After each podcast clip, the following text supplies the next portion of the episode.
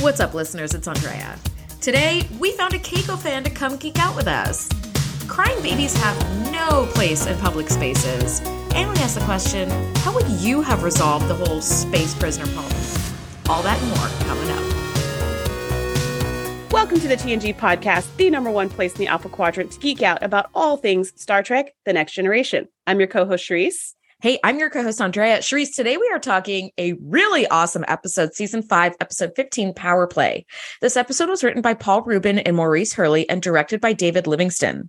The Enterprise picks up a distress signal and upon investigation, find that it seems to be coming from the USS Essex, a spaceship lost 200 years earlier. Ghost ship! Bum, Ghost bum, ship! bum. Yes. Um, ghost ships are always a good time on the show. So I'm, yeah. I'm excited to dig through this one. Now, before Andrea gives us the plot summary, which um actually that was the plot summary, before she gives us her initial thoughts, I mean, Mhm. we have a very special guest that I want to introduce. So her name is Kandas Bernardi, and she is the host of the Gratitude Geek podcast, a relationship marketing podcast that helps micropreneurs find their micro influencer magic. She also happens to be a TNG super fan, just Yes. like us, which is why she's here. Now, Andrea and I were honored to be guests on her show. Episode number 130. So be sure to check out the Gratitude Geek podcast wherever podcasts are found. And now we're honored again to have her as our guest. So, Kandas, welcome to the show. Thank you. I'm so excited to get geeky with you. Yay! So, before we get started, we love to ask all of our special guests the same question. And the question is this Who is your favorite TNG character and why? Okay, so this question is complicated, or the answer is complicated because I'm now 52 years old. And when I started watching TNG, I was, I don't know, 16 or 17. So my answer's changed. And I'm going to Oh. answer it from today rather than what I would have said when I was 17 and I first started watching the show. And the answer Was answer it is Wesley? Was it Wesley no, when you were 17? it wasn't Wesley. It was Geordi La Forge when I was a teenager. Oh, I love Geordi. because he was so analytical and scientific and he always had the answer and he was very very thoughtful and and i don't know i just still have a crush on levar burton so i don't i don't know Well, he's kind Can't of the best you. thing ever. Yeah. Mm-hmm. yeah he he's like the perfect human but he really to- is.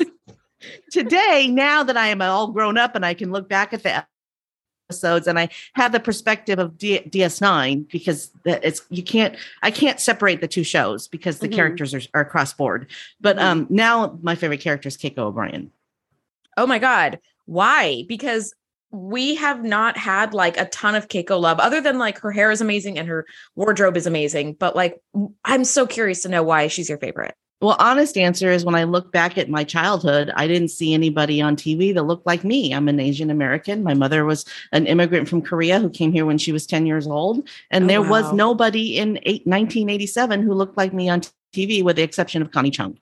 So looking Yeah. back, uh, you know, uh, from that from that perspective of that that's why. But my love of Keiko came from DS9 because Mhm. wow, on DS9 she really does kick ass. She I really, mean, really does. She starts a school. She goes and lives on Bajor without her husband. She, you know, she she goes through an entire pregnancy where she isn't even carrying her own child, and she deals with all that stuff. Yeah. So, um, she, you know, I'm sorry. She didn't carry her child because the the the fetus had been transferred to another person. but, but you know, she, and she, all the things that could have could have broken her because that could have broken her.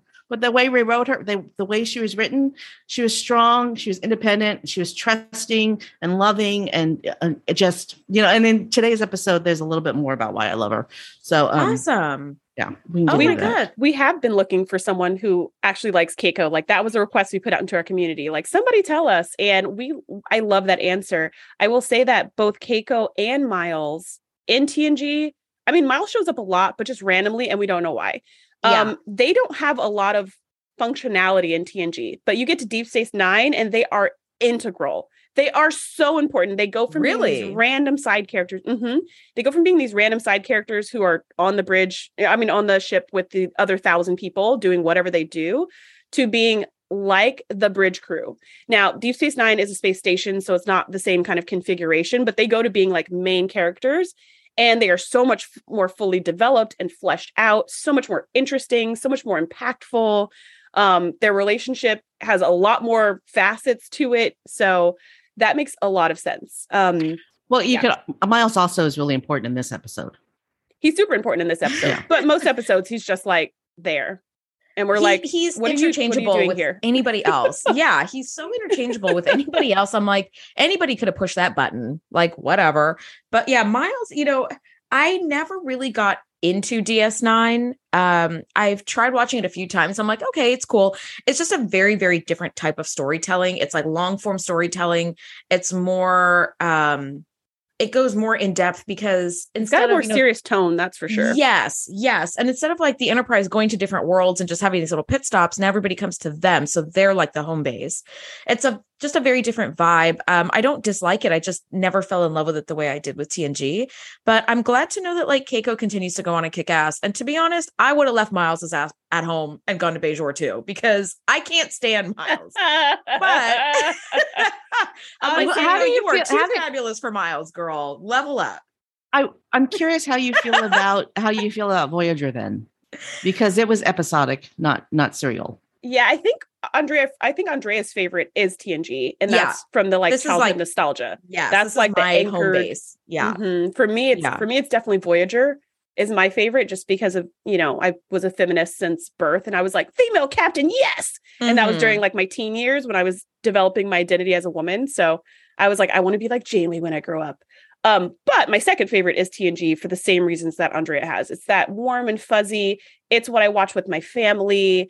It it's got such a special place in my heart because of my connection to community through it. So Yeah. uh hence our show. Yeah. Um, so Kandas, before we before we jump into the episode, how did you get into TNG?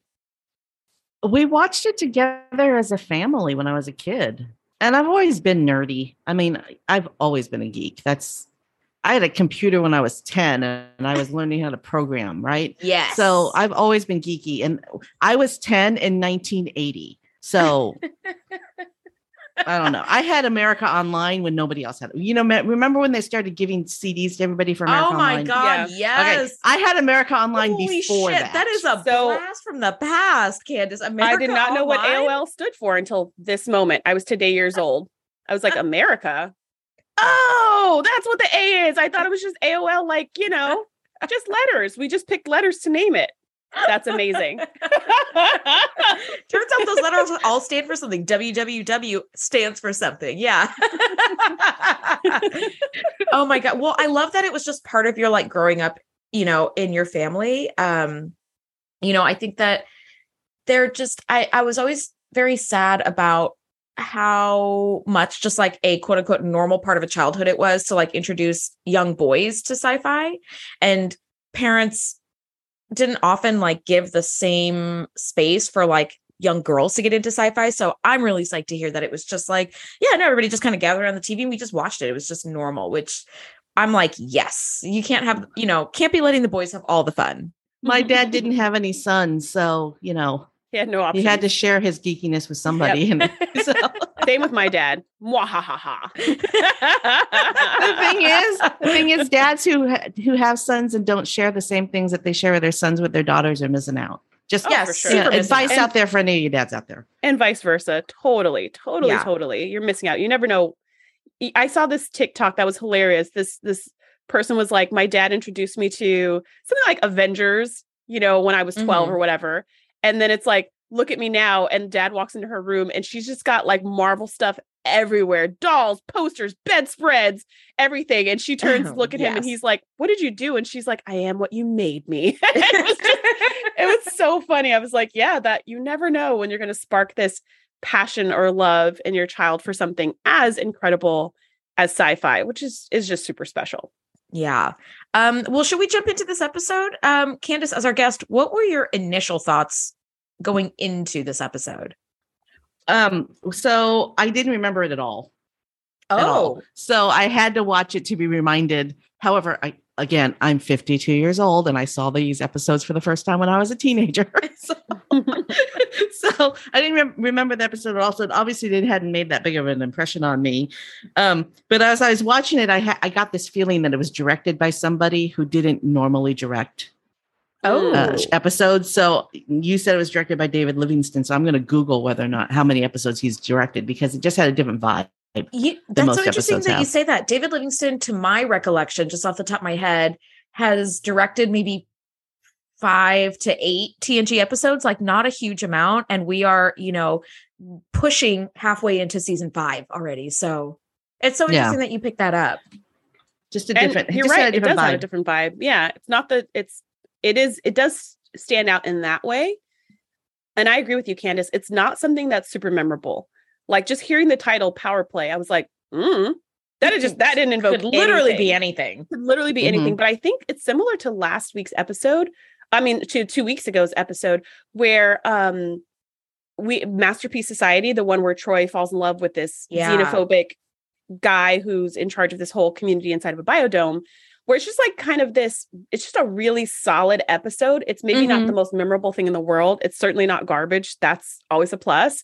It's just this solid episode that builds the foundation for our love for the show so that it can have those standouts here and there. But this is like that foundation of just like, this is really, really good. See, I I have to disagree with you. Like this episode always stood out in my memory a lot. And I remember a few things about it. I remember Troi and Data and some third person, which of course it ended up being Miles, like the ultimate third wheel of everything TNG.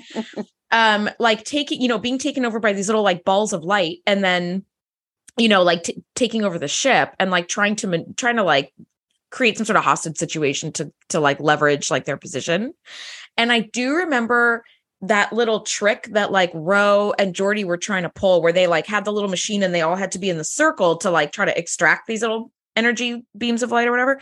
I do remember that. Although you're right, like the title itself, Power Play, I keep confusing it with last week's episode where I was like, oh, it's a power play. Okay, this is like the wiping the memory and somebody That's tries to take over the ship. Like, Power Play is a better name than Conundrum. yeah, conundrum is just like we have a problem on our hands. Like that's every freaking week. Like who? Power okay. Play is a much better name for that episode. Yeah, Maybe You- this one should be called Conundrum. so maybe they wrote this episode with this title first, but they but they released that one first. I mean, it could be. It could be. Who knows? Um, all right, so let's just jump right in here. Um, the Enterprise is puttering along past the star system and finds this very distinct distress signal coming from one of the moons. And it turns out it's a Starfleet subspace distress signal standard to the Daedalus class starships, which haven't been in service for 170 plus years. So already, already Conundrum is a better title. oh, this is what I'm saying. Like, like, yeah, we should have swapped those titles. Yeah. Yeah. It's like, wait, wait, what? Like, this has been out of commission for like 174 years or something. And you were hearing this distress, like that already was like, ooh, ghost ship vibes. Yeah, and the distress signal's not coming from the planet, which is called Mabu 6, and I'm a fan of this name a lot. Ooh. Um, it's coming from the moon. So you're like, huh? It's coming from the moon. And they're like, what is this distress signal? Was had something crashed here? Like, what could this possibly be if it's if it's a Starfleet distress signal? And Data goes dee dee dee dee dee and discovers that it the Essex, the the USS Essex crashed here like 200 years ago. So you're like, mm-hmm. wow, and their distress signal is still working. That's amazing. Like that is some really good technology. I'm thinking about all the technology that I personally own right now and how it will be completely uh, useless and obsolete Yeah. in one year.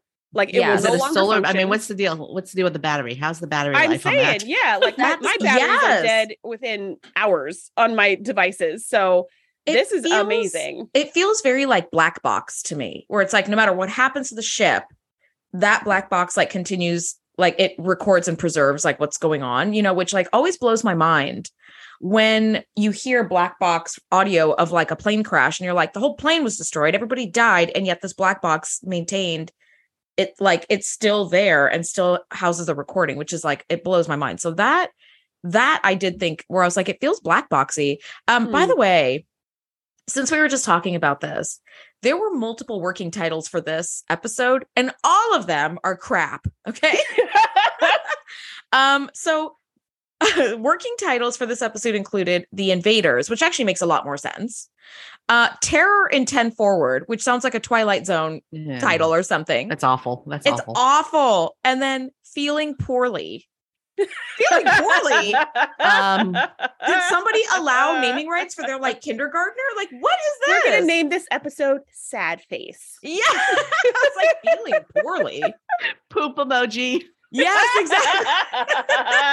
Although I will say, I think feeling poorly is right up there with terror, terror and 10 forward. Like, okay, all right, Twilight Zone, calm down. I like Invaders, but What was it's the a little bit Invaders? spacey. It's a little Space The Invaders. Invaders. It's a it little feels it mm. feels a little bit like atomic age sci-fi, like 1950 sci-fi, which Yeah. don't get me wrong, I freaking love. I love atomic age sci-fi. But none of these titles work. So I guess Power Play is like the least offensive of all of these titles. Well, what would you have called it then? conundrum. I, which was last week's episode. Okay. anyway, anyway, so just had to reroute us for a quick second because it was super like right up our alley.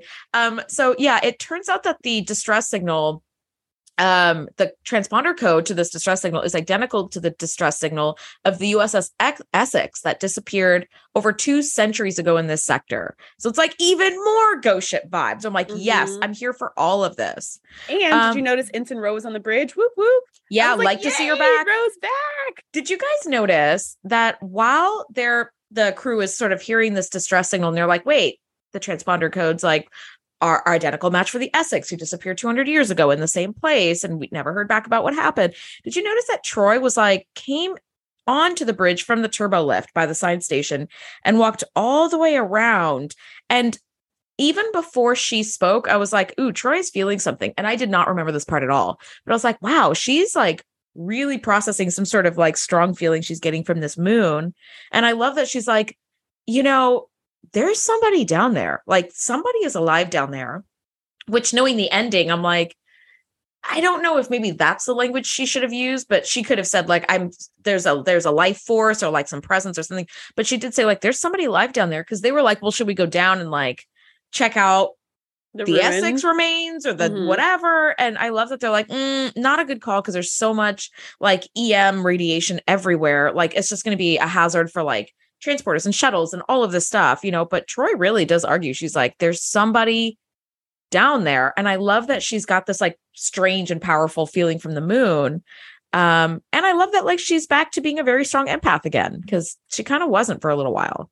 Yeah. I like this episode because it gives her an opportunity to actually act, the actress. Yes. You know, Yes. um, and there are, you know, she gets, you know, because she's always dressed in tight clothes and her hair is so beautiful. Sometimes she's not taken seriously as a character, but in this episode, she actually does some acting. So it's it's nice. And with, Yeah. same thing with Brent Spiner, who plays Data. We get to see the acting chops of both Troi and Data in this episode, which is awesome. Mhm. Um, Miles is just kind of a weirdo.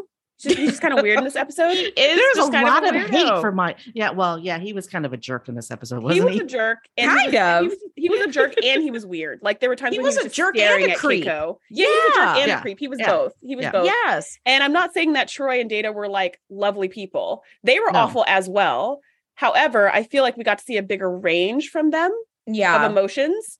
And then Miles, it was mostly just confusion and anger. Like we didn't get to see as many different. He was page just turning like, emotions. He, he just That's seemed kind of exactly like a like a drunk, angry asshole. And you're like, dude, what? like that's you know, it's like you can you can you can find that kind of guy at a bar Absolutely on any anywhere. given Saturday night. Yeah. that like dude's in Tim anywhere. Ford every Saturday. we know that they're criminals, but we don't know what they did. So Yes. we don't know what the backstory is for those Yes. for those entities. This is true. Well, actually, to speak to Brent Spiner's like kind of getting to flex his range a little bit, he actually commented about this episode in particular.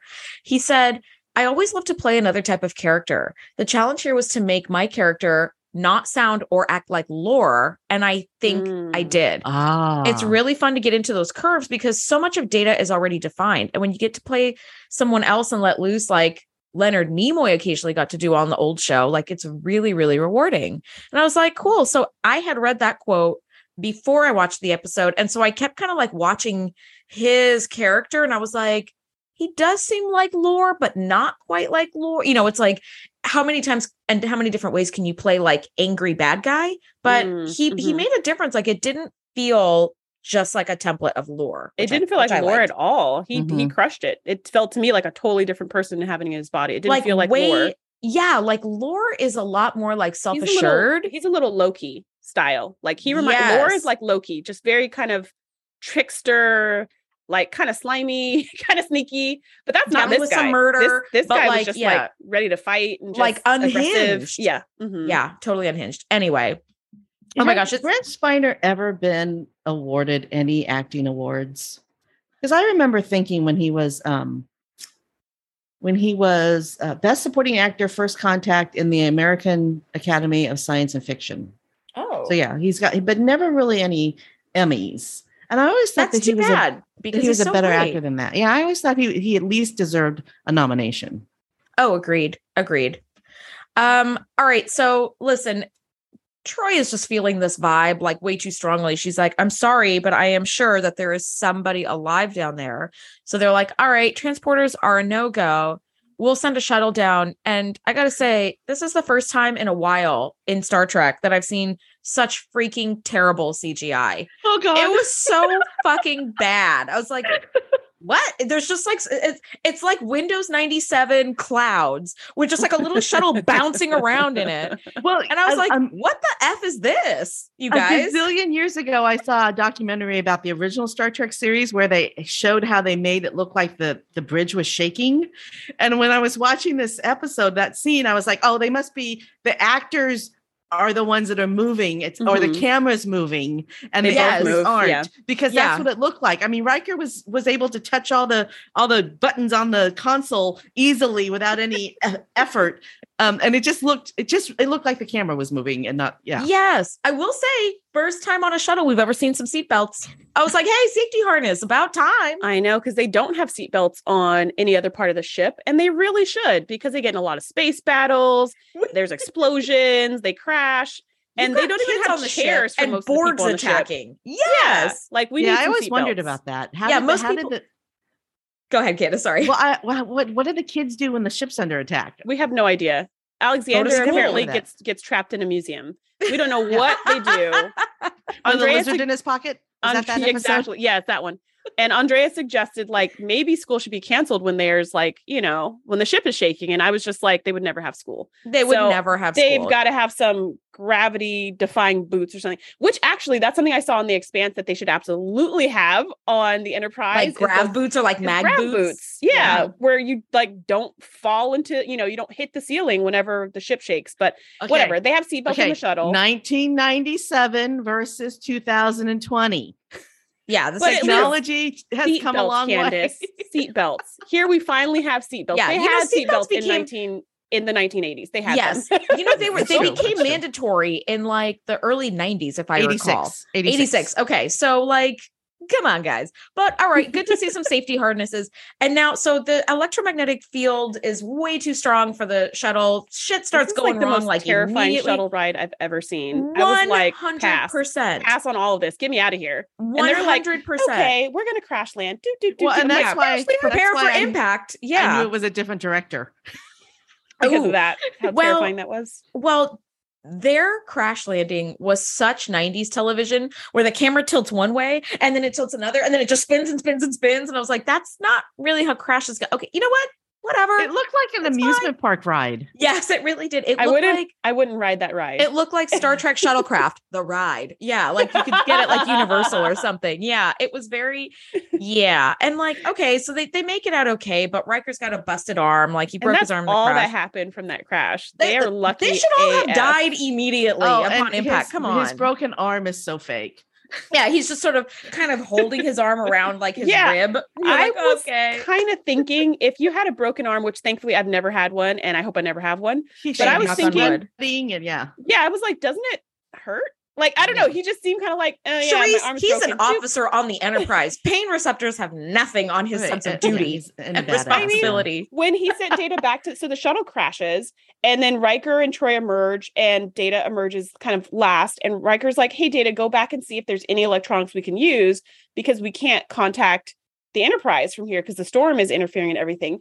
And Data comes back a, a few seconds later and is like, "There is nothing in the ship that is usable." So I'm like, "Wait a minute. If the crash was so bad that there is not even a hypo spray, not even a data pad that is functional, how did y'all walk away without even getting the little cute cut over your eyebrow? Nothing. These things are designed to sustain like huge force and impact. But the three meat bags that were bouncing around in there, like, ended up being okay. I don't Maybe their think so. uniforms have some sort of uh, personal shield that we just don't know about. Oh my God, you are so kind, Kandas. Because I'm like, I just call BS on this. Like, they should have all been Yeah. killed, and that would have been the end of the episode. or at least been like it. severely injured. All of them should have been injured. They didn't all need broken arms, but like we could have had cut eyebrows and like busted lip or like a know, contusion really or two. the, like, the yeah, some adorable cuts and scrapes, a bruise or something. I mean, they were just like, well, that sucks. Anyways, let's go I explore. like I come off of a roller coaster with more damage than they came out of that entire like shuttle collision with the planet. Like, but all That's what the shuttle looked like. Was a roller, a roller coaster ride. That's it, it shuttle ride really now. did. Um, so Riker's arm is broken, but like they start as they're walking around, Troi is like, I can feel more strongly than ever that there is something alive on this moon. And they had this like it was better CGI, a lot better than like the shuttle bouncing around in the clouds. But they look up into the sky and there's a storm front approaching, and on the storm front, there's like shimmering it's like glitter. So pretty. yes, yes. like It- that. It, reminds me of like watching the sunset over the ocean, like because it Mm, like the way that the mhm. light refracts shimmers on the water. Yes, it it looked a lot like I felt like they probably shone some light on some water and like captured that and over superimposed it. But I was like, whoa, that looks really cool. But there's like hundreds of thousands of these little shimmers kind of coming towards them, and you're like, oh, that doesn't bode well. I wouldn't think anything of it, honestly. I mean, if I just survived a freaking shuttle crash and I was on a planet, I'd be like, oh, thank God I'm alive. Like, that's all I would th- be thinking. And then if I looked up and saw glitter in the sky, I'd be like, oh, pretty. Like, I wouldn't be like, hey, this seems they- kind of unsafe. Like, more unsafe than crashing in a shuttlecraft on a storm, a stormy planet onto like volcanic rock. I think shimmery clouds would be very cool. I would not think that was dangerous at all. Yeah, by the way, Riker did say it's non-porous rock. So I'm thinking you'll crash going a million miles an hour into granite and you're fine. Even further reason to call bullshit. Come on. Whatever. I'm now I'm mad about that. All right. Anyway. I, love, I love that you know what yet. non-porous rock is. Hashtag science. yeah. I was like, granite.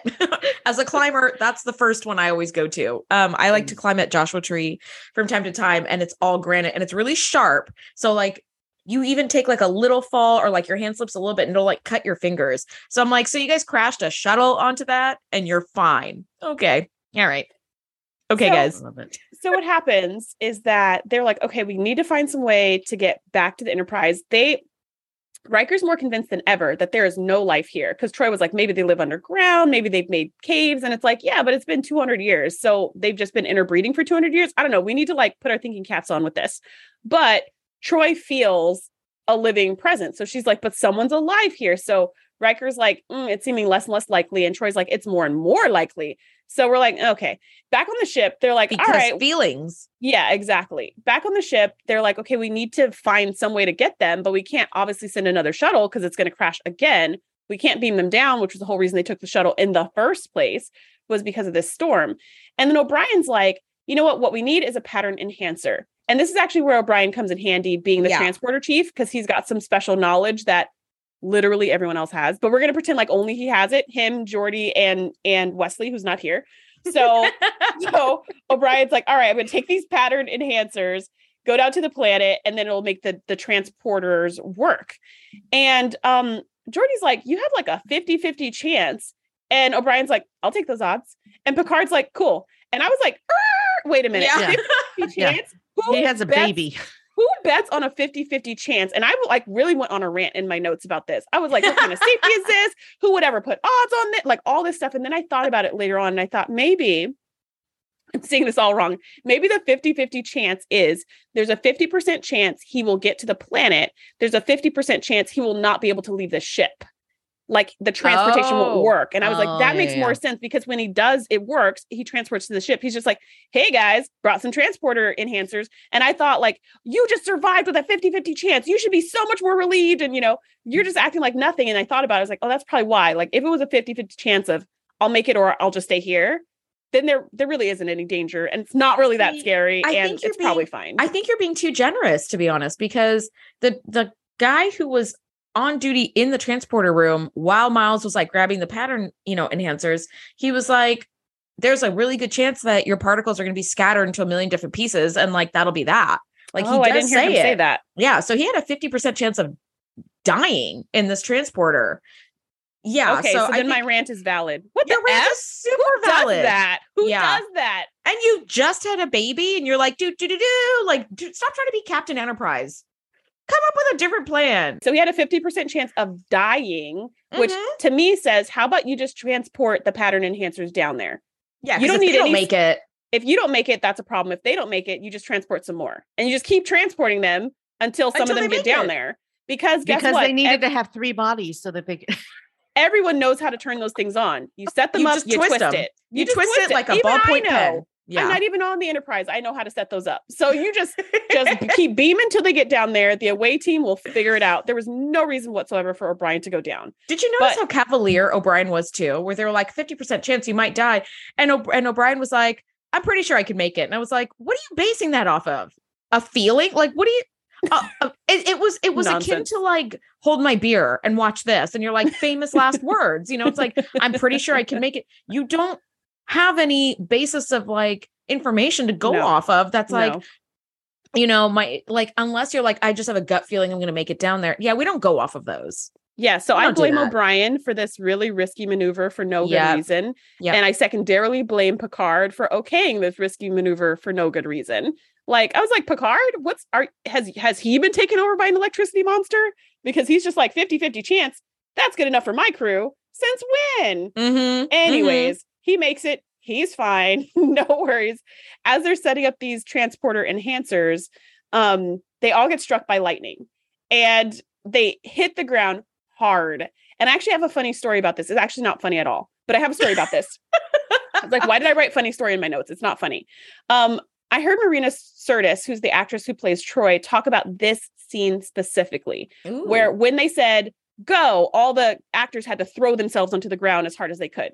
So when they said go, she threw herself as hard as she could backwards and ended up breaking her tailbone when she hit the ground. oh my god. And she was she was she had bed rest for the next 6 weeks after filming this scene. And she said when I saw the scene on screen, I was so disappointed that I was so tiny in the scene, it could have been Worf wearing my costume.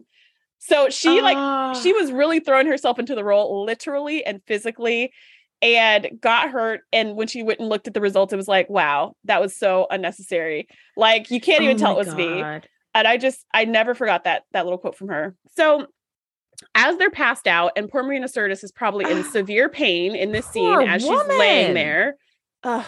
yeah as they pass out these little balls of light come down from the cloud and hover over all of them. They enter all of their bodies except for riker. Kind of hovers over riker and then it like flies away real fast and Yeah. I wrote in my notes because I didn't remember, I didn't remember this at all. And I was like, Mhm. why did it just fly away? Is it because he was waking up? Was it scared off by that? Because that doesn't make any sense. yeah Why did they wait till they were passed out? Because that also doesn't make well, anyways, it flies away and it's a big mystery until later on when Beverly unveils that mystery. But Riker wakes up when the others don't. He wakes Yeah, up and he's like, right. right? It doesn't make yeah, so like anyways- w- because if, if you were conscious and a little ball of light was flying towards you, what are you going to do? Shoot your phaser at it? Like there was nothing you could have done. what are you gonna do? Run, hide? Yeah, Like, there's yeah. okay, but whatever. no right. And they also the balls of light could have also entered them from behind, and then they would have not even like through their backs or something, and they wouldn't Would have have never known. seen They it. would have just been like, doop doop doop. Oh my gosh, you know. So Yeah.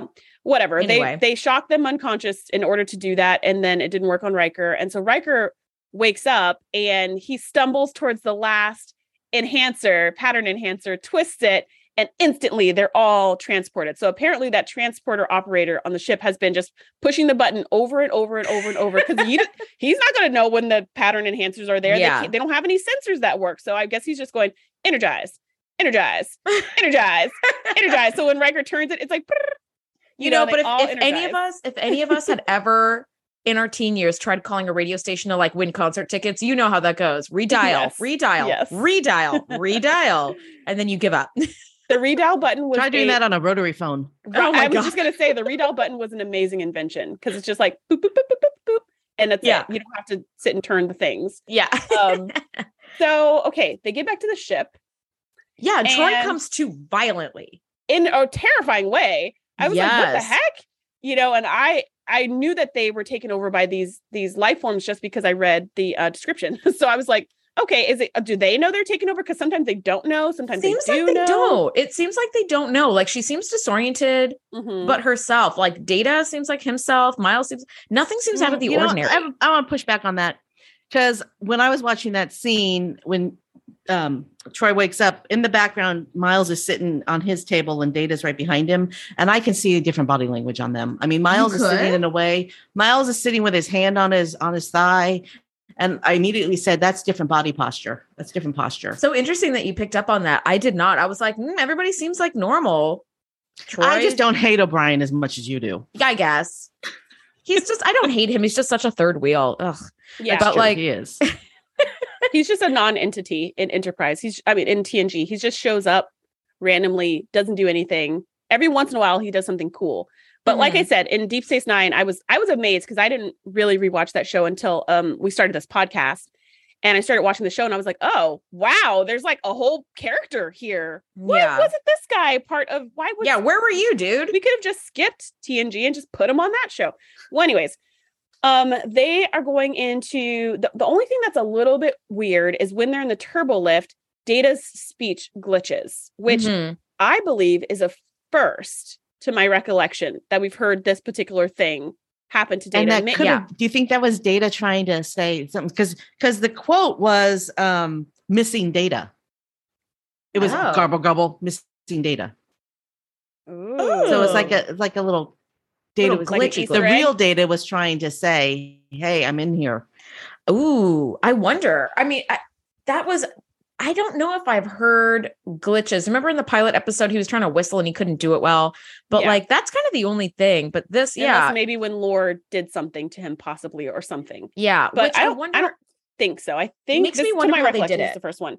Yeah, and it, it sounds super cool. I was just like, it, it's kind of like, oh yeah, Data's an android, right? Like it's that memory of like, oh, he does have speech processors, not just like vocal cords. Um, but that's the only thing that seems a little bit off. But again, as they're kind of walking to the bridge and stuff, I'm like, hmm, do they know yet? Do they are they aware? Like, what is this consciousness happening? Consciousness swap situation Yeah, right now? Because yeah. sometimes when they have mind control situations, it's turned on and off. Sometimes it's turned up gradually. So I really, I really didn't know. And then when Troi storms onto the bridge and is like, Captain, I need to talk to you right away. And when she goes in to talk to him, I was like, she actually still sounds like Troi. So I was like, Mhm. hmm, that's interesting. that's what I thought. I was like, did these life forms like enact like and go, you know, or something? yeah, like because they had no time to talk to each other privately. As far as we've seen, they've been in sick bay and they were with Riker. So we're like, when did they coordinate these these efforts? Which is another good question. Like, did they communicate as little balls of light telepathically or something? Like, are they Mhm. communicating with each other? I guess not because Troi doesn't know what happens next. But anyways, it's just like how did they coordinate this? And also when they take over the consciousness, apparently they also take over all of their memories of the host, which is mind blowing. Like this is super. These are some super fascinating alien consciousness spirit. yeah. being- They're using whatever. they're using the body in whatever means that they need to. So physically, but also can like harvest data from the brain. Like that is that is actually a really, really cool idea.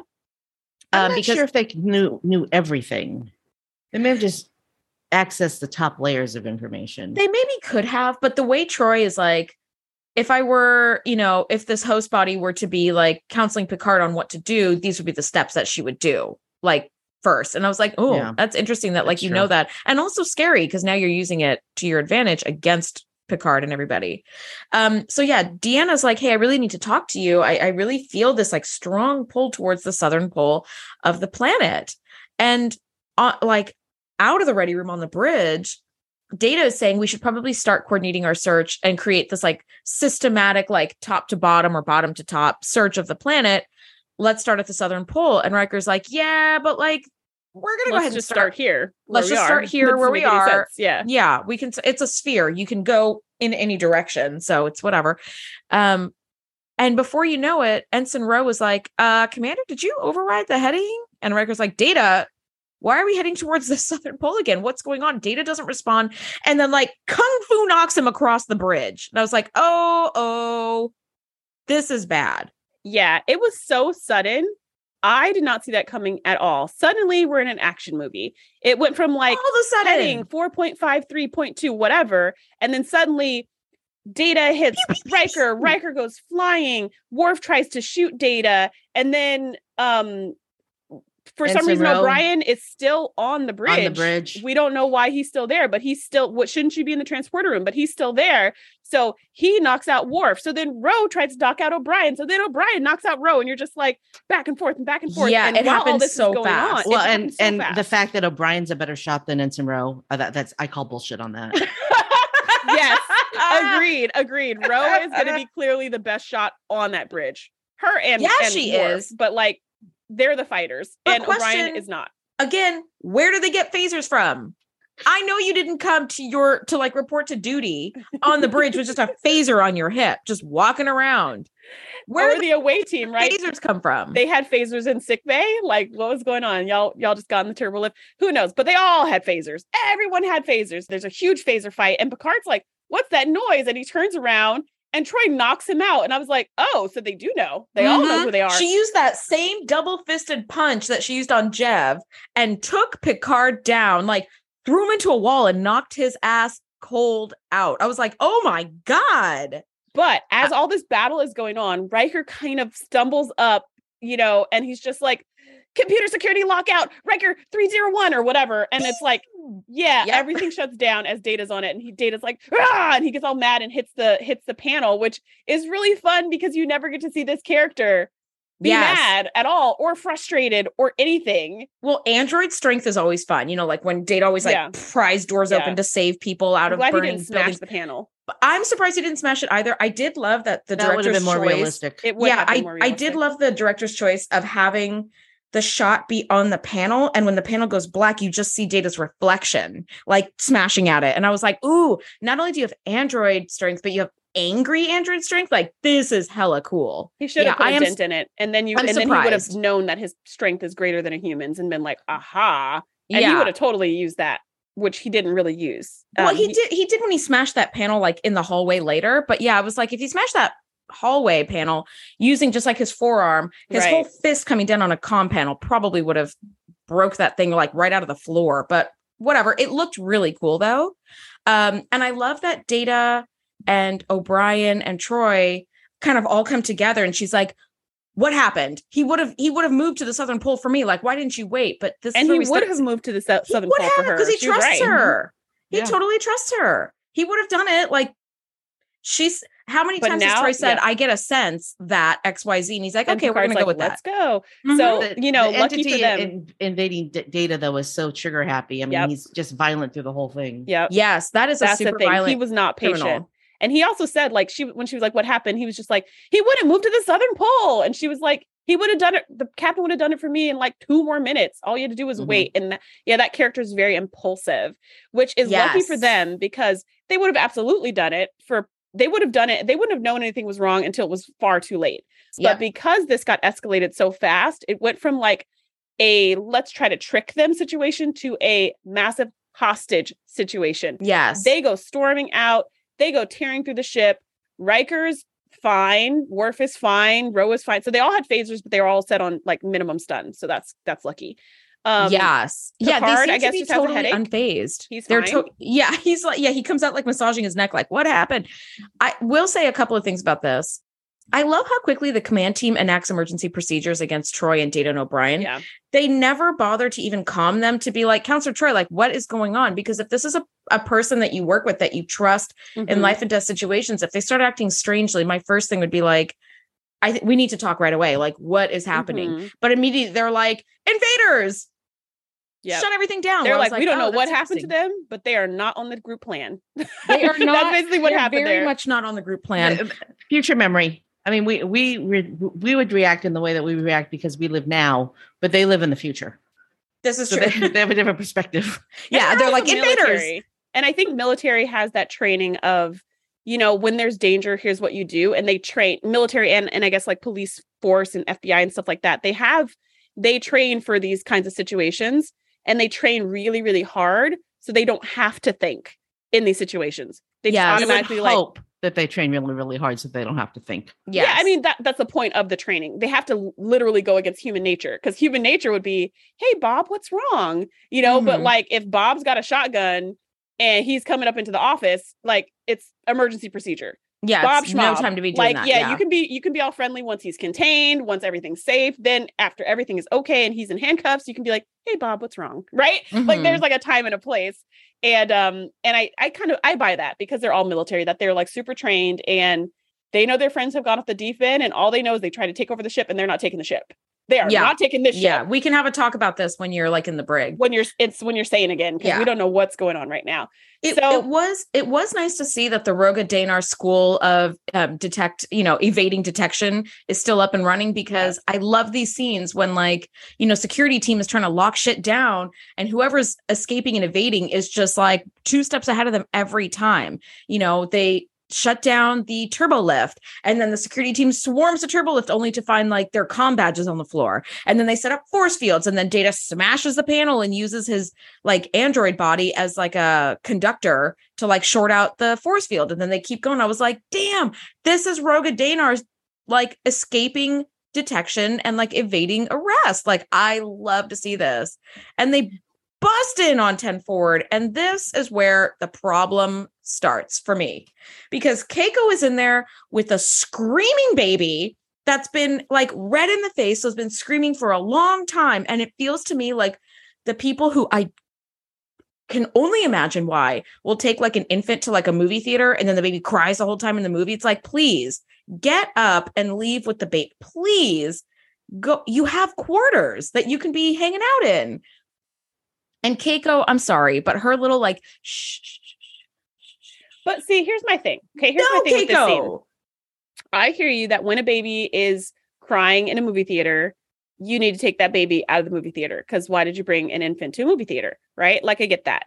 But some other times, like in this case, before they walked in, I, I don't have any excuse for her. But after they walked in, I'm like, Yeah. but like, what do you expect her to do? She doesn't have diapers. She doesn't have formula. She doesn't have a. She doesn't have a binky. She doesn't have a bottle. She mm-hmm. doesn't have a She, crib. she can't whip a boob out on TV in, in 1989. right and who who knows even if, if they didn't breastfeed in the 24th century so it's just like at this, This point what true. exactly what exactly do you expect her to do to calm this baby she can't she can't put the baby to bed she can't feed the baby she well, can't I'm not worried about. I'm not worried about what happens after the hostage situation starts. Like that, she's kind of screwed. You know, at the very, at the most, she could probably just like get up and kind of do that like jiggly walk where you walk and Mhm. like bounce the baby.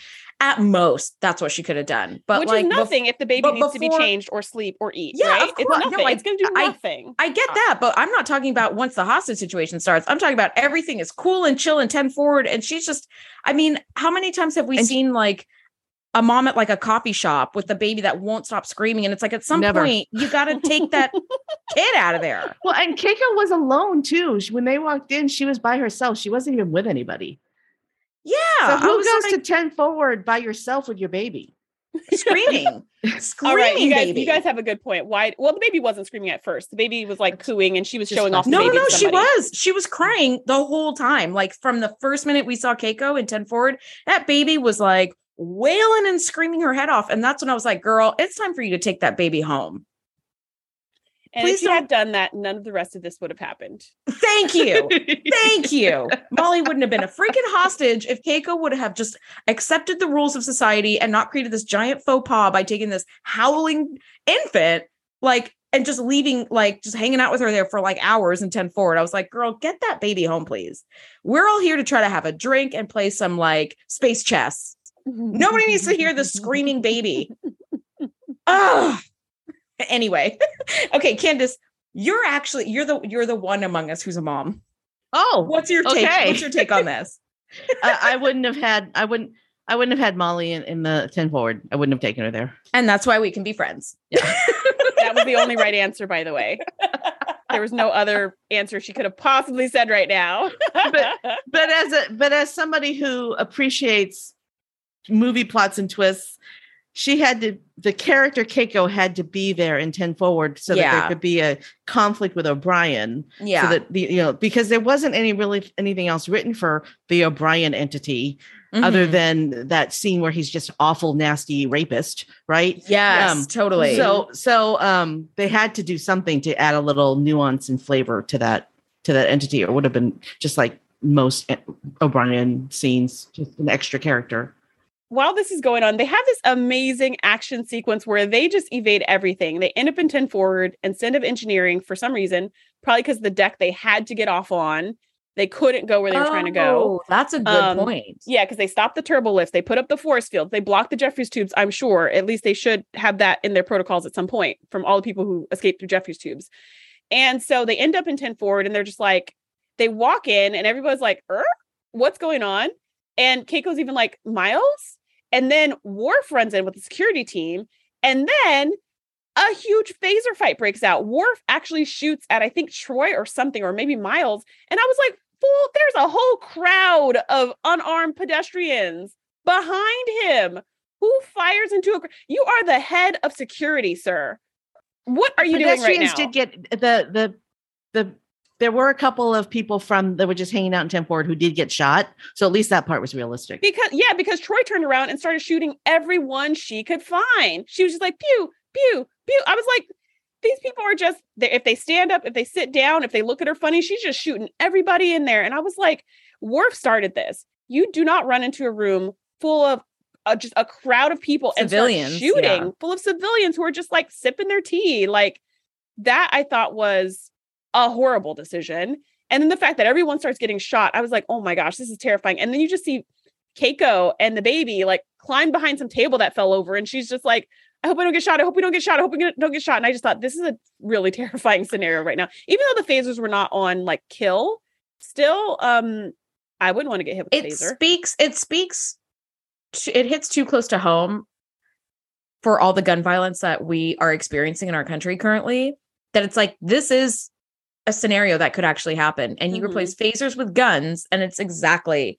like i live in a very safe neighborhood and two blocks away there was a shooting and it's like uh, last week and the whole neighborhood has been like shook up about it right? But it's like oh my god and literally people were having like a block party when all this happened. So you're just out eating a hot dog enjoying some summer air and chatting with the neighbors. You're at 10 forward having yourself a tea and trying to tolerate the screaming child and man like all of a sudden it's like this huge gunfight with a bunch of civilians you're right like Yeah. that's such horrible planning like ag- i've said it before and i'll say it again Worf is not good at his job Mm-mm, he's not mm-mm. he's too Klingon. Well, he is a Klingon. You know, he has his in, in Klingon instinct. I would have been But, okay um, if he ran in there with a bat'leth. I would have been fine with yeah, because he the bat doesn't- left would have been very specific to the person he was trying to cut in half. It wouldn't Yeah, have And flown I into the don't crowd. under- I don't understand why, as a Klingon, he doesn't carry his bat'leth. He, I mean, he should. I don't care if he's a Star Trek star Maybe because it's super star. heavy. st- what is it? Star, Federation officer. He should still be able to carry the weapon of choice for a Klingon. i mean I it would it would sure as hell make a lot more sense for this gunfight at the OK Corral that like went down. Yeah. But yeah, it was awful. But you know what? Again, um, looking back at it, it was 25 or 30 years ago, and we they didn't have the gun violence that we have today. Yes. Then, Yeah. I mean, I don't think there'd ever ever been a school shooting when I was a teenager ever. No, no, like mass So, shootings, yeah. mass shootings were not a thing. I'm I'm sure they happened at some points in history, but not with the like alarming frequency that we have today. Yeah. So yeah, no, it, that one actually for me was a little bit tough to watch because I was like, oh my god, you replace phasers with guns, and it could be anywhere in America at this Mhm. point, Yeah. which is really freaking terrifying. Which is another way that Star Trek has told the future. Yeah, I guess it kind of has. Well, interesting little story point about this is that none of the like invaders, like none of the imposters seem to be affected whatsoever by the phasers. It's like getting hit with like a nerf pellet or something where it's like, Mhm. oh, okay, like they feel it and like nothing. Right. well, and also they're 200 to by- they're 2 or 300 years old and they still have the reactions that they had when they were when they were in, you know, bodies. Well, I think I think that they they just took over like the host bodies and you because like they did you know Data used his data strength a few times for things like he picked up Picard and choked him later in the episode. He like smashed the panels. Like I think they just use like their the strength of their host. But um Picard immediately tries to like reason with the invaders, and Troi is like move the ship to the southern pole of the moon or I will start killing people. And I was like, oh fuck, like there's literally nothing you can do as Picard. It's like you have a ton of hostages in 10 forward. It was a smart place to go if you want to have a hostage situation. It is a smart place to go. They ended up in the crowded right place. place. And they also, because they have well, I feel like all you really need is data. Data is the ace in the hole because he knows everything about everything. But in Yes. this case, O'Brien was super impactful because together they all work together to isolate 10 Forward's computer systems from all the rest of the ship. So they they just completely shut down 10 Ford for that for their own purposes so that the bridge or anywhere else couldn't do anything. They couldn't get in there, they couldn't take lock things down, they couldn't beam people out. There was no technology that could save them. And um Picard goes turns to Beverly and is like, redo those scans because something weird happened with those three when they came back off the planet. And for some reason, Riker still seems okay. But I feel like if if I was in Picard's shoes, I'd be like, and Riker, take him too. You know what I mean? Because like, what if he's some kind of Trojan horse? He was there with them. The other three have lost their minds. I would be like, yeah, why don't you go ahead, uh, go with Beverly? We're gonna put some force fields around just just to scan, just um, and just make sure that that was all okay. Um, but you have a point. right? Because they're like, yeah, Riker seems like he's okay, but the other ones seem like they were okay too. Yeah. So, anyways, like everybody who was down on the planet meet in sickbay. yes.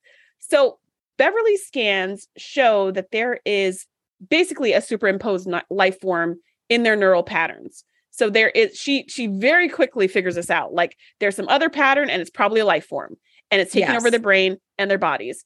And so this is actually a really kind of big question mark moment for the crew, you know, for Picard and the rest to say, okay, now we know that there's a life form that's taken over their minds and their bodies, but then the question is, are they still alive in there? Yeah. You know, is Troi still there or is Troi gone and now something has completely taken over her body forever, which is really sad to think you could lose a friend that way. Um, it's awful. So Yeah. they're like, well, Riker's like, why didn't I get affected? And Beverly figures that out in two seconds too. We got the the crusher genius.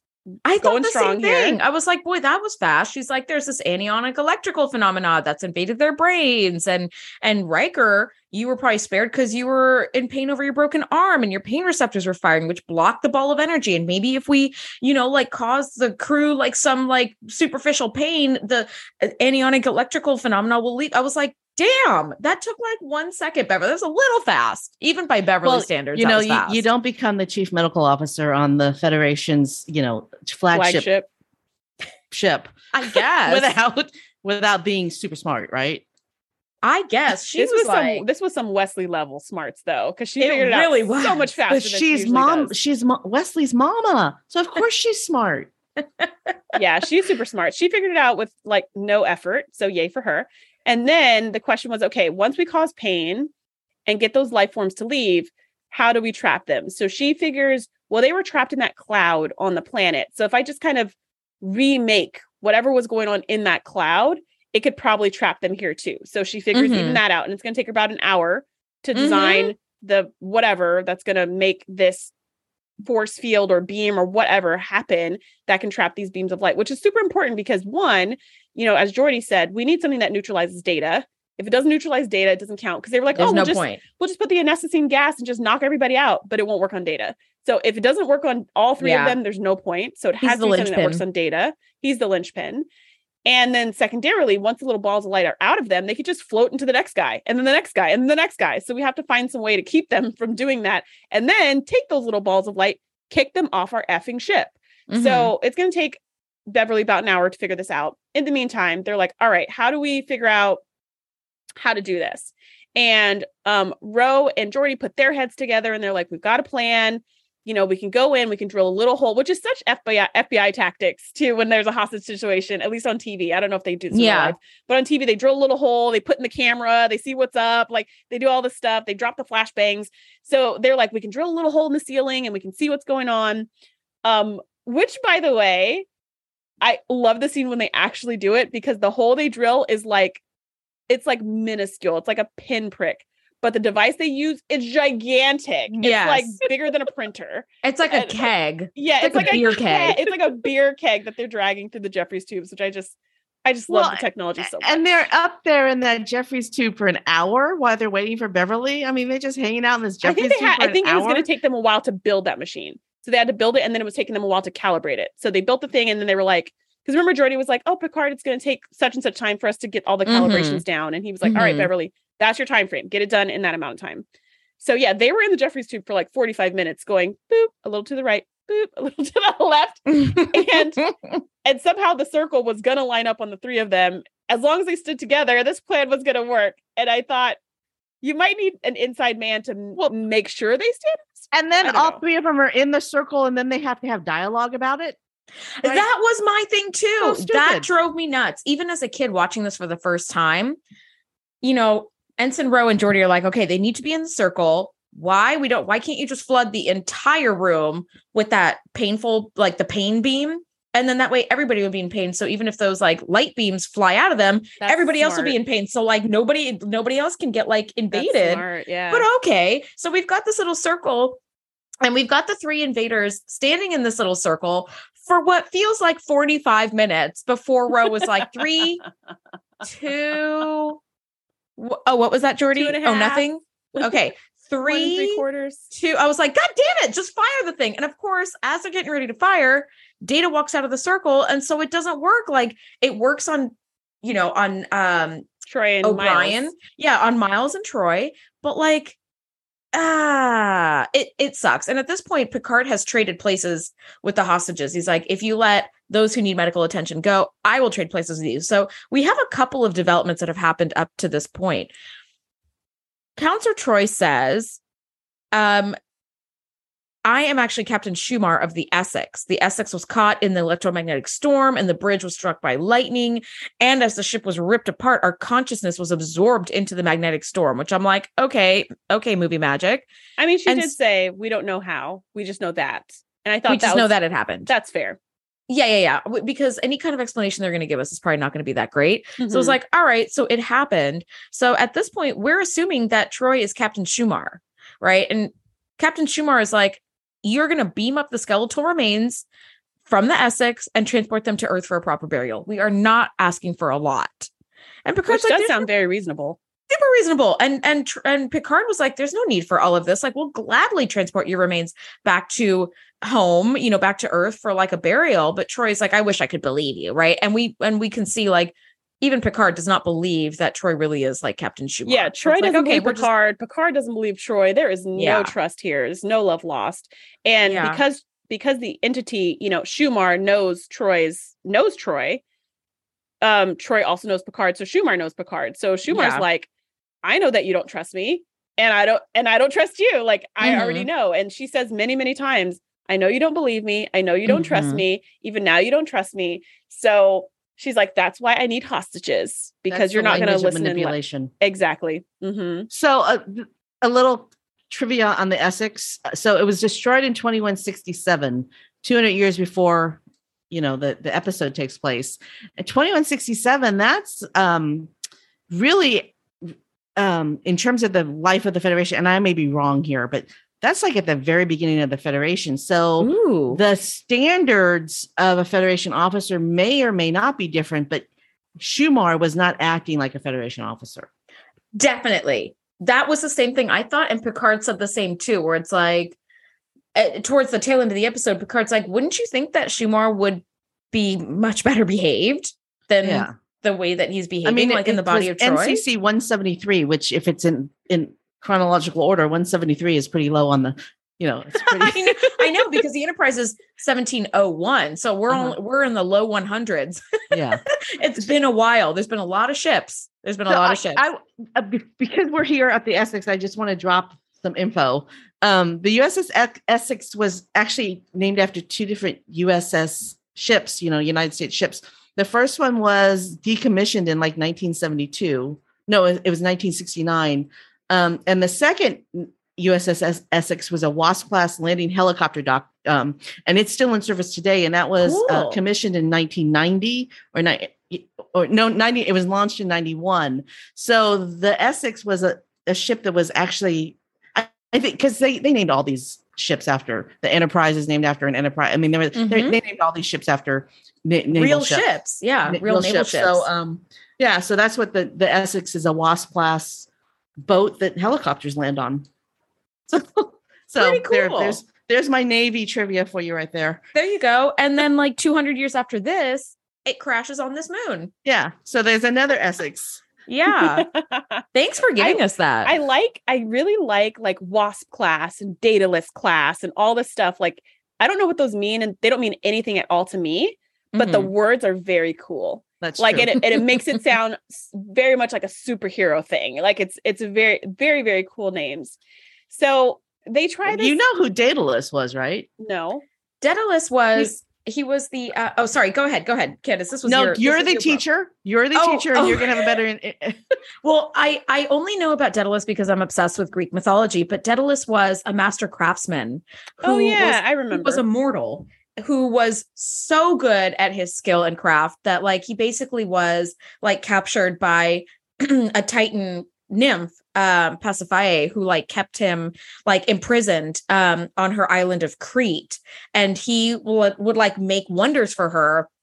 He had a son Icarus who they later escaped as Daedalus made those like big wax wings and they jumped off of a cliff to like escape Crete. Um and Icarus had spent his entire life in captivity and in confinement. So it was like his first taste of freedom and was like so excited to get to be like flying on these giant wings. And he flew too close to the sun and the sun melted the wax and he fell down into the ocean and died. And that was super sad. But Daedalus was a very, very interesting character. And um, one of my all time favorite books, Circe, tells the story like that perspective of like who Daedalus was and how like as a mortal gods don't take the time to know your name because by the time we learn your name like you're dead already so you have to be like a titan among mortals to like catch their attention which i was like ooh cool that was kind of nice to hear daedalus's name again i was like hey i know you kind of i know of you in stories sort of anyway she, she did a much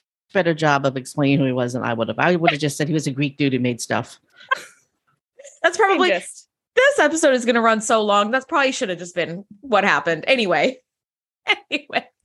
Um so this this pain circle doesn't work. It does not work and Data is the one who's left standing outside of it. So he sees what's happening to his fellow imposters and grabs Picard because he's impulsive, grabs Picard by the throat and lifts him by the throat. And he's like stop this or I will kill everybody in this room. And it's And like you know he oh, will. and he would and he would And Yeah. this is that point where you know that the director is not the director who normally directs because the close up on that that Data and Picard scene is so close. it is it's like Major close up. you could see like pores yeah it was super close um now at this point captain is like okay calls it off.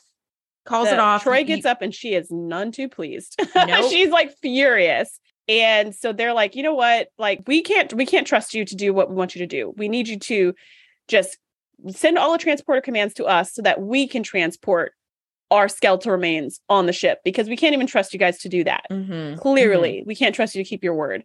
So then Picard goes, okay, how about this? We go to Cargo Bay 4. Um, you, you know, you can leave all the hostages here, go there. I'll guarantee you safety, safe passage all the way there, mhm, and you can transport to your heart's desire. And they're like, How can we trust you? We can't trust him. He's lying, all this stuff. And Yeah. then they're like, Okay, here's what we're gonna do. We're gonna take some hostages for our protection and safety, give us all the transporter codes, and um, and we will do this deal. So they do. And I love that earlier when when Picard left to go be ho- be a hostage, he told Riker, I want you to make every take every you know chance that you can to try to end this conflict but if it doesn't work i will provide you with an opportunity like i'll figure it out and here when he's giving them safe passage he comes over to Riker and he's like this is an opportunity number 1 this is an opportunity. And he's like aha we're going to cargo bay 4 so they're like okay.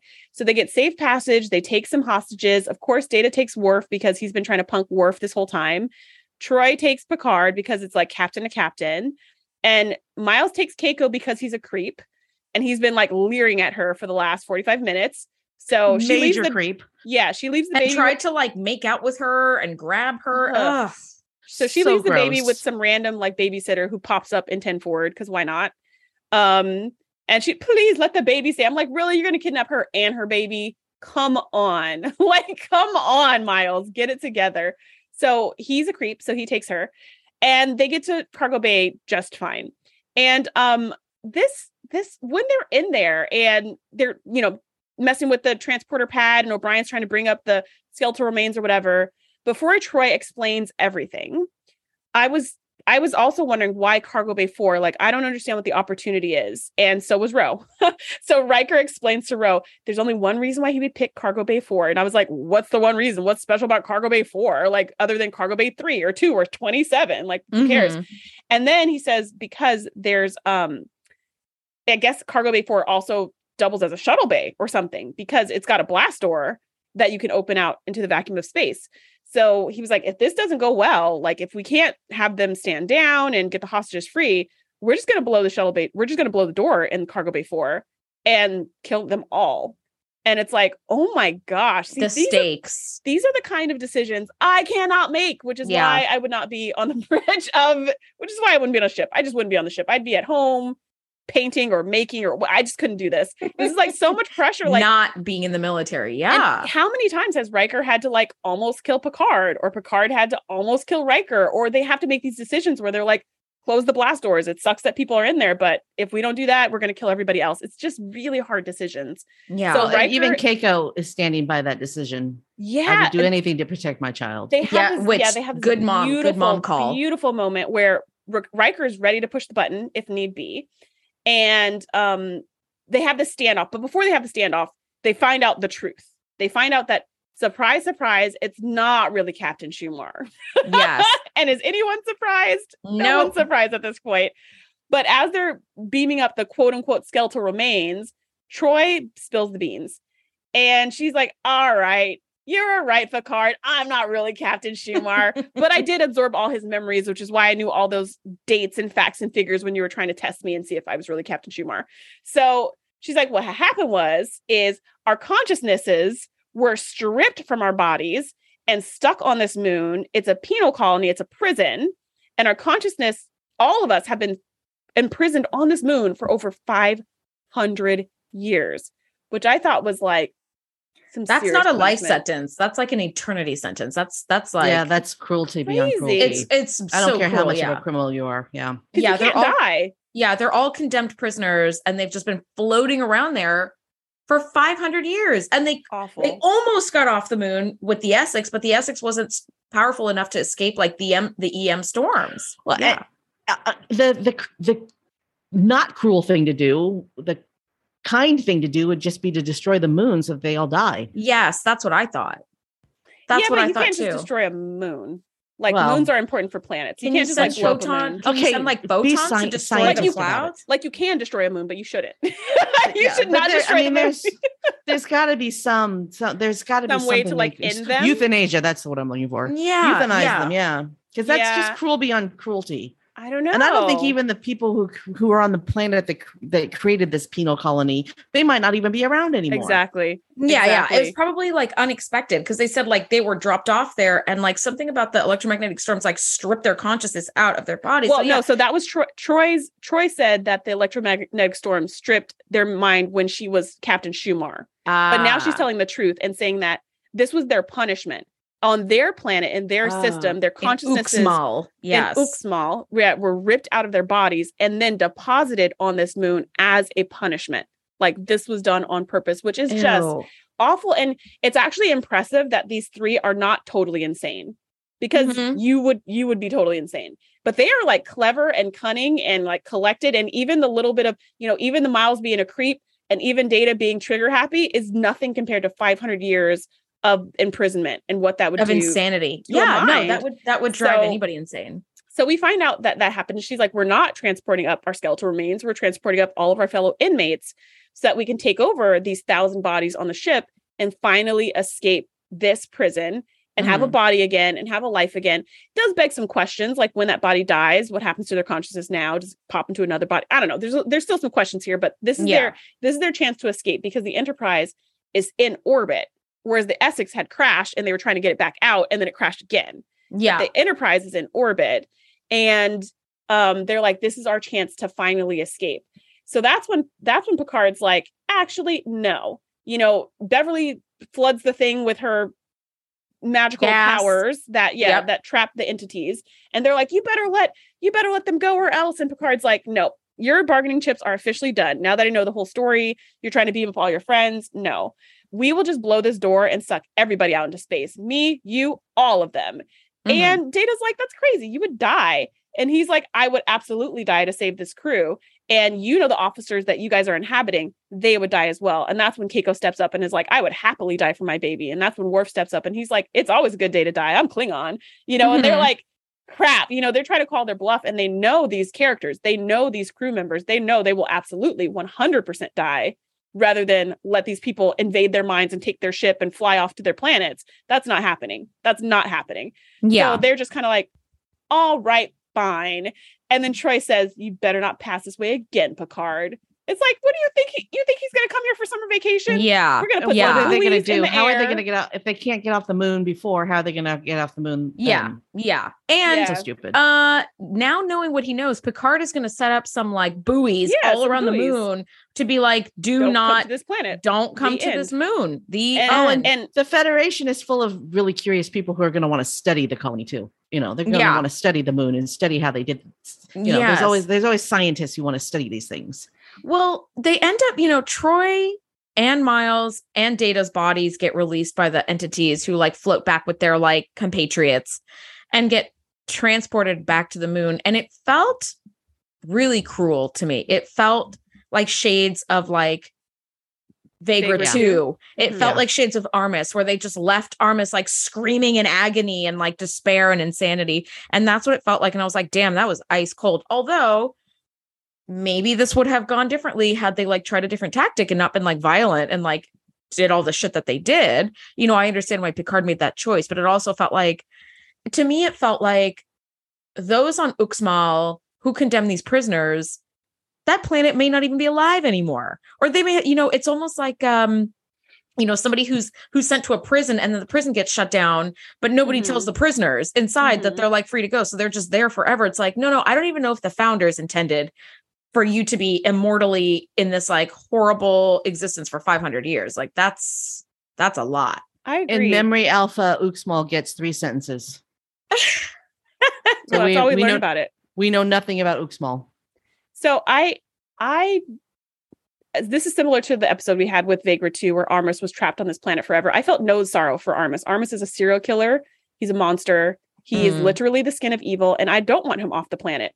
So I get that it's like super sad that he's in isolation, but I'm not seeing an alternative here. Like I'm yeah. I don't want him on my ship and I don't want him on my planet and I don't want him roaming around the galaxy free to cause havoc and murder people left and right. Just for like, fun. Th- well, just for fun, he literally enjoys prime, it. I'm not okay with that. The prime directive probably prohibits them from euthanasia. Oh, please. Even they, though that would be the polite the thing to do. Not the polite, is, but the, the compassionate thing to do. The prime directive is a suggestion. We all know that. it's it's just a suggestion. If yeah. this was the if they really felt like this is the right thing to do to let them die peacefully, they would have made it happen. But how do you kill a consciousness? Yeah. If you I mean, if we could, if there if there was an answer to that, that would have also given them peace because it's I really don't feel like they want to keep going they just want to get off the moon but i don't yeah. think they want to really just like it's not like they're like i just want to live you know that's not they're it. like they're no like, we just want like peace we just want peace so if they could have i think if there was a way to destroy their consciousnesses they probably would have been like cool let's do that then like mm-hmm. plan b you know we well, can yeah, get off the planet plan b i don't think we knew what they were going to do after they got on the ship either what was well, they were going to take over that? all the they were going to take over all the bodies. Oh, and then just like be oh, alive again, and, and then just be alive again. Life. Yeah, and okay. just live out their lives. Like, but like 500 years, you're not going to be sane enough to be running a starship and a daycare and all this stuff. Like this is not it's not they just wanted to escape the moon, right? Any ways possible. So I think if there was a way to destroy those consciousnesses, they probably would have done it. But I don't know what that way is and they're just like a ball of electricity. So I don't know. But I also I didn't think it was cold. I think it was they like escaped barely and they need to like get as far away from that place as possible get as far away from that moon as possible mm-hmm. um again i don't want these people from this moon on my ship or in my planet because they're just not safe they're not safe they're yeah. not stable if there was a way to rehab them if there was a way to really give them peace if there was a way to maybe make like a holodeck thing holodeck thing on their planet where they can mm-hmm. at least mm-hmm. pretend to have bodies or i don't know if there was a way to help them yes but not by them coming on my ship and invading my crew so i could see that I could Mhm. totally see that. I didn't feel I didn't feel sad. I was just like, nope, nope, bye guys, bye, we're done. Yeah. So they end up just beaming them back to the moon and sort of all's well that ends well. And Keiko is like, I'm just happy to have my husband back. And Molly's happy to have her dad back. And I was like, uh, I would have some sort of feelings about this. I would have some It- feelings. It would take me a minute to like be okay with my husband being back to his normal self again. I like Not I'd be being a creep.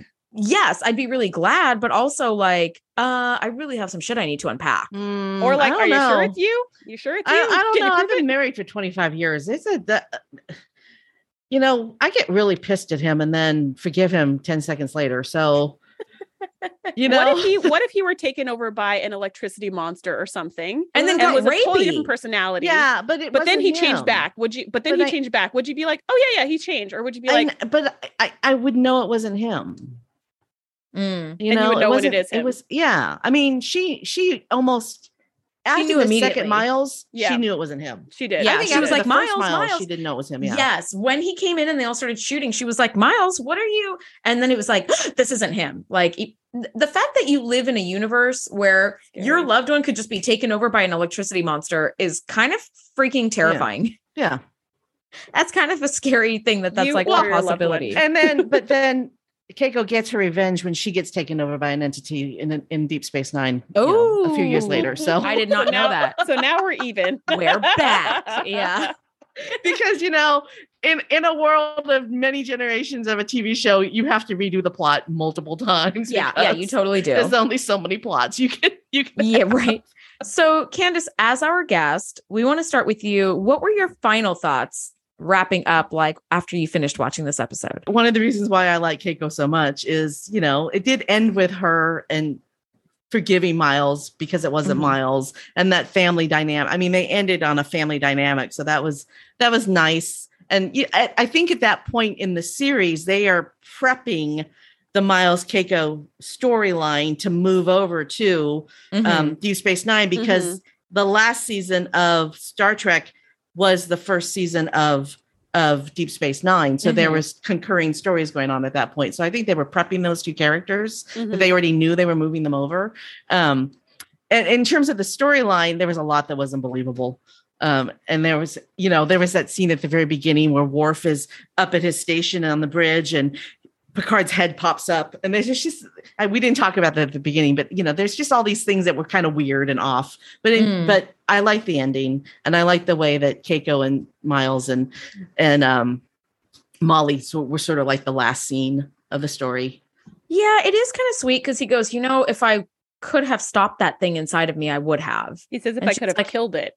Yes, there and you you're go. like, mm-hmm, he would have. We He all know sure that. would have We too. all know that He would have. he Yeah. would have absolutely which is it. reassuring to know. It's reassuring Mhm. to know that it's like I, I, was doing everything I could to stop it and kill it, and like I couldn't. So you know, so glad that there's some closure on that. Shereese, what are your final thoughts on this episode? this episode was very exciting. You know, this was the the same old electricity monster takes over the crew plot that we've seen many, many, many, many a time, but with a twist. And to me, this episode feels like it redeemed all those other similar episodes in season one. Like all those episodes where we were like, oh, this is dumb. This makes no sense.